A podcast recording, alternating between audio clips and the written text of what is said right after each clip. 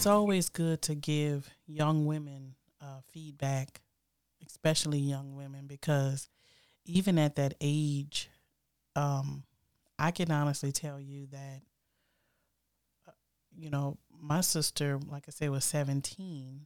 I was 15, but I can I can tell that my mother was impacted by um, my sister getting pregnant, and I yeah. felt like she at some point, you know, like she would always talk about certain things and you know try to keep t- you know that that it wouldn't happen with me and my other sister. You see, right?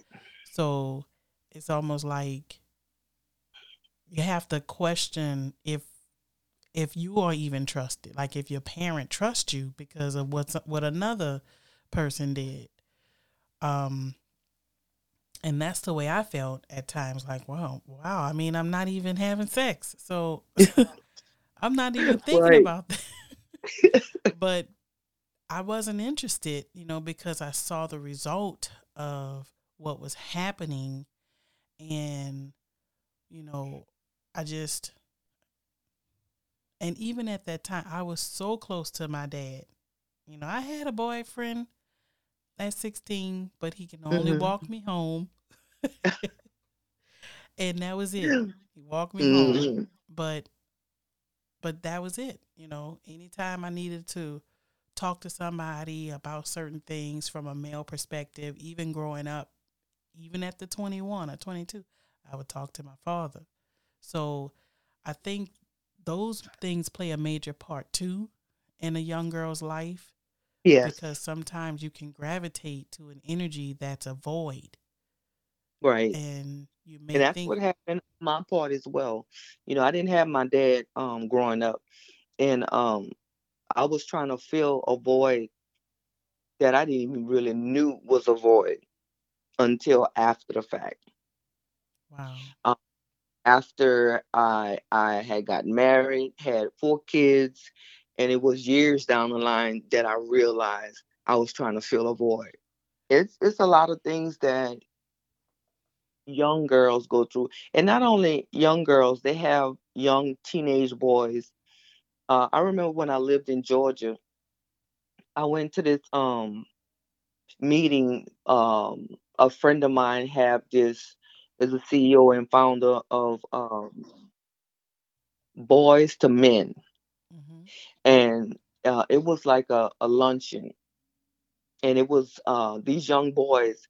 They were teenage fathers, uh, wow. and and and it it was where they had these men that would teach them how to be fathers and role models and mentors where some of them was raising their own kids by themselves. Um, so it's not just about teenage girls; it's about teenage boys too um, that that are raising their kids as a teenager. Um, where the the young girl doesn't want the kid, or they're not together, or some something happens where they have to raise the kid, and and they're sticking in there and not going anywhere. You know? That's the thing. that's the thing that um, I could have given up uh, my kids for adoption or let somebody in my family raise them or like what my mom my, my parents did is let their, their my mom let her parents raise me mm-hmm. um, but i stood there and i stuck with it because i did not want my children to go through the same things that i went through mm-hmm. Well, let me. Um, I'm gonna just uh, try to make this point right here, and hopefully it don't go too bad. But when you talk about, I'm glad you brought up the the part about the the young men. Um, young men becoming fathers I believe I would have to talk to some young men just to get that experience to know what they go through. But I will look at it in a way that showcases parts of the survival mode.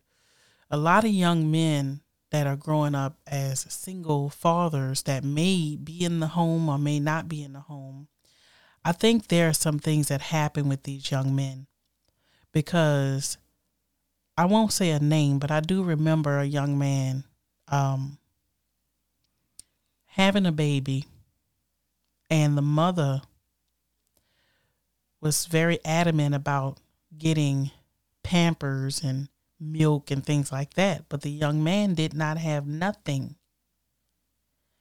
And he resulted to violence, to getting what he needed to get for his baby's mama.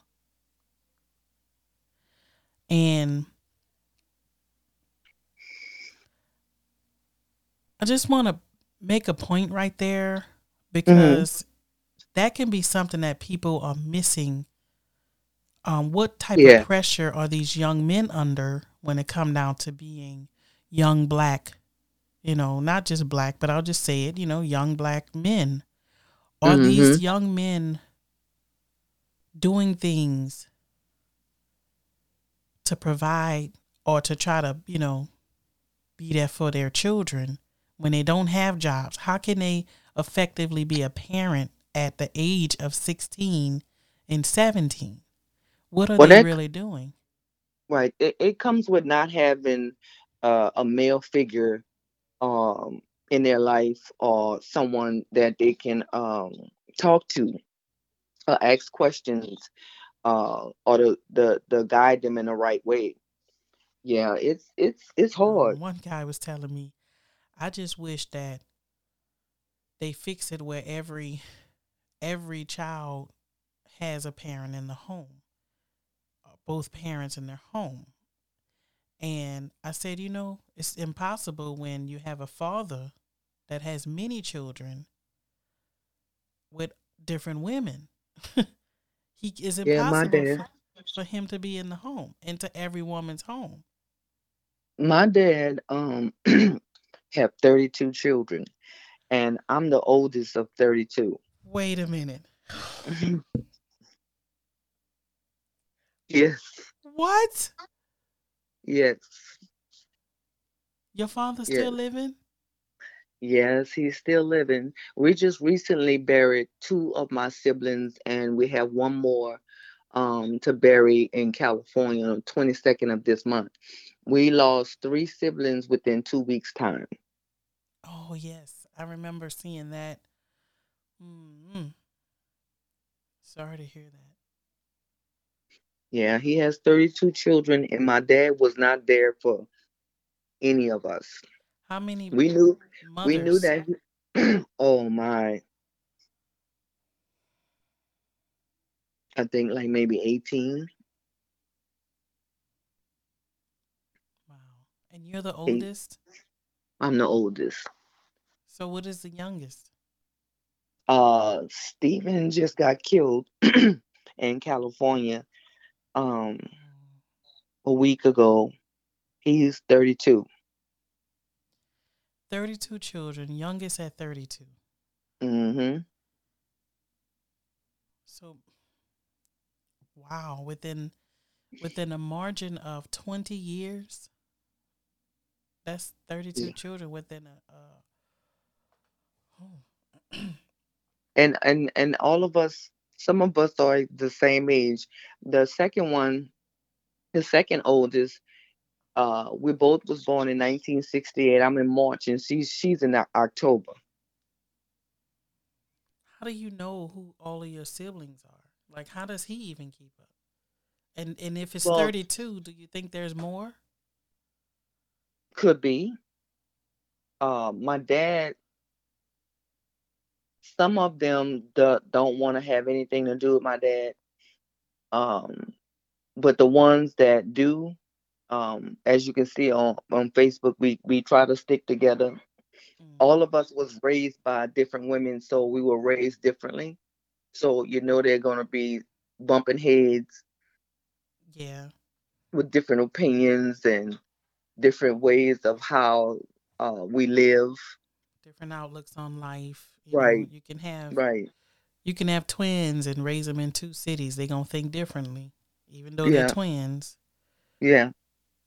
Um, wow. But I mean, that is interesting to have a father with 32 children. I mean, it's it's almost unheard of, but I'm sure that there are a lot of men out there that have kids that they don't know about. And um, somebody said to me many years ago that they didn't they didn't um, want to live because they felt their parent told them that they were a mistake.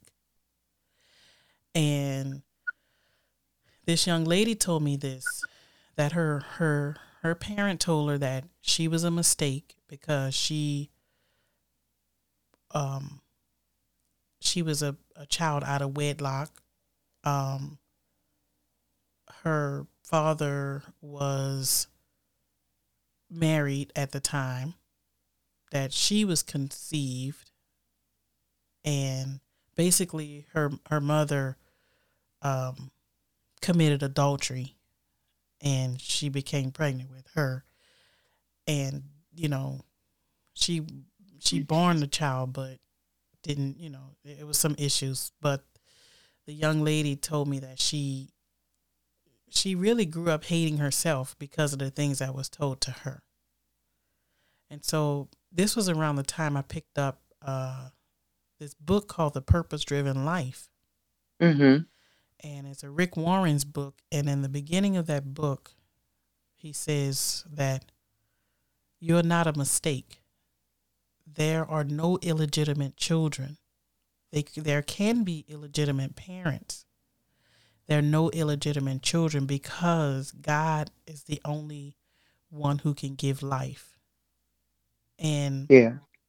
when you think, oh well, yeah, that's a mistake, or that, you know, kids come by all type of ways. You know, it can be molestation, Yes. it can be marriage, it can be, but the life that's produced, we Yes. can't dismiss a life because, you know, God gives life. You know, the enemy come to kill, to steal, and to destroy, but the only only way to to have life is uh, comes from God. And so I told that young lady, don't ever think that you're a mistake. You know, even though like with you having your your your children at a young age, your children are a blessing to you. And Yes, if you really think about it, it's like, wow, you went through something, but now you can think back. Yes.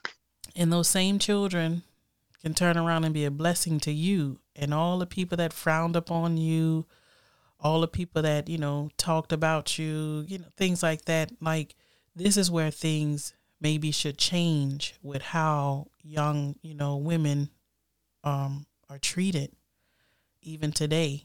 Um but we all want to do the right thing. You know, we all want to understand how to live effectively and and how to avoid having to go through so much just to survive. Right. but you can't put yourself down because it was a you know an issue or something that happened. You just got to keep going. And so as we end this podcast what is it that you would say to encourage you know a young mother today I would tell them that they're not alone. Um, that there is uh, someone that understands what they're going through. Uh, that you can make it, um, and that you're going to make it. Uh, to be persistent, to love on yourself, to not put yourself down, to constantly tell yourself that you're going to make it, and with the help of God. Um, there's always someone there to listen to you, mm-hmm. to give you good advice. Uh, that's just a phone call away. And I think you can, there is help out there if you find that you don't have anyone in your immediate surrounding circle that will listen to you and understand where you're coming from. That there are others that that's going through the same thing you're going through and you're not alone. Wow. I think, you know, whoever listens to this, um, I mean, I'm sure they can get something out of it. And we do have more that we can cover and talk about, especially, you know, uh, some of the things you have went through and just coming through them and coming out, you know, you're bold just to even be able to tell your story. And I've watched you work with women, women of abuse, you know, from uh, drugs and alcohol, uh, domestic violence, um, opioid addictions, Yeah. different things like that, and things that you have encountered in your life. So, I mean, I encourage you, and you know, to keep doing what you're doing. And as we share a series of stories, I'm hoping that um, this would be an effective change to helping somebody um, Yes. out there Yes. as well. Yes. So thank you for Yeah. your time. Just you oh, know, you're welcome. to be able to talk and have some dialogue on the show. And um, we look forward to the next one. Yes. Yes. Get in depth of you know a little more details and um, just like I shared with you, there are many stories like yours. Um, yes. Yes. and if nobody really tell what they went through, it'll be hard for somebody to go through when they're alone. Yeah. because they don't know that they they're not the only one. So it warrants for us to be able to be honest and open and say, you know what, I went, I've been through there, I've been there, I've done that. This is how I felt. You know, um, even when it come down to, I've seen people where it's hard for them to bond with babies Yeah. um, because they didn't have the bond. Um, That's right. and how to parent, you know, and be effective in their child's life and not feel suicidal or feeling like they're going crazy. And, and you know, I've heard a story from a young lady who I know that was going through the depression and was getting ready to throw her child in the fire. Literally Wow. Wow. and and she was sitting there in front of the fireplace and she was seconds away but the phone rang and it was her mother she told me this story and i'm like whoa i would have never thought that she would have done something like that but Wow. she told me she said yep she said i kid you not she said that's what i was feeling like and Yeah, you'd be amazed what people going through. You know, it, it, it is true that you can't judge a book by its cover. Yep. So, but I'm excited that you know we had we're still here. You know, we made it through this this these things in life, and we're able to tell the story. Um, and we still have this journey to face Yeah. because the enemy's still out there. He gonna still come at you. You know, but knowing how to defeat him, you know, knowing his plan Yeah. Is the key to be able to make it through this life.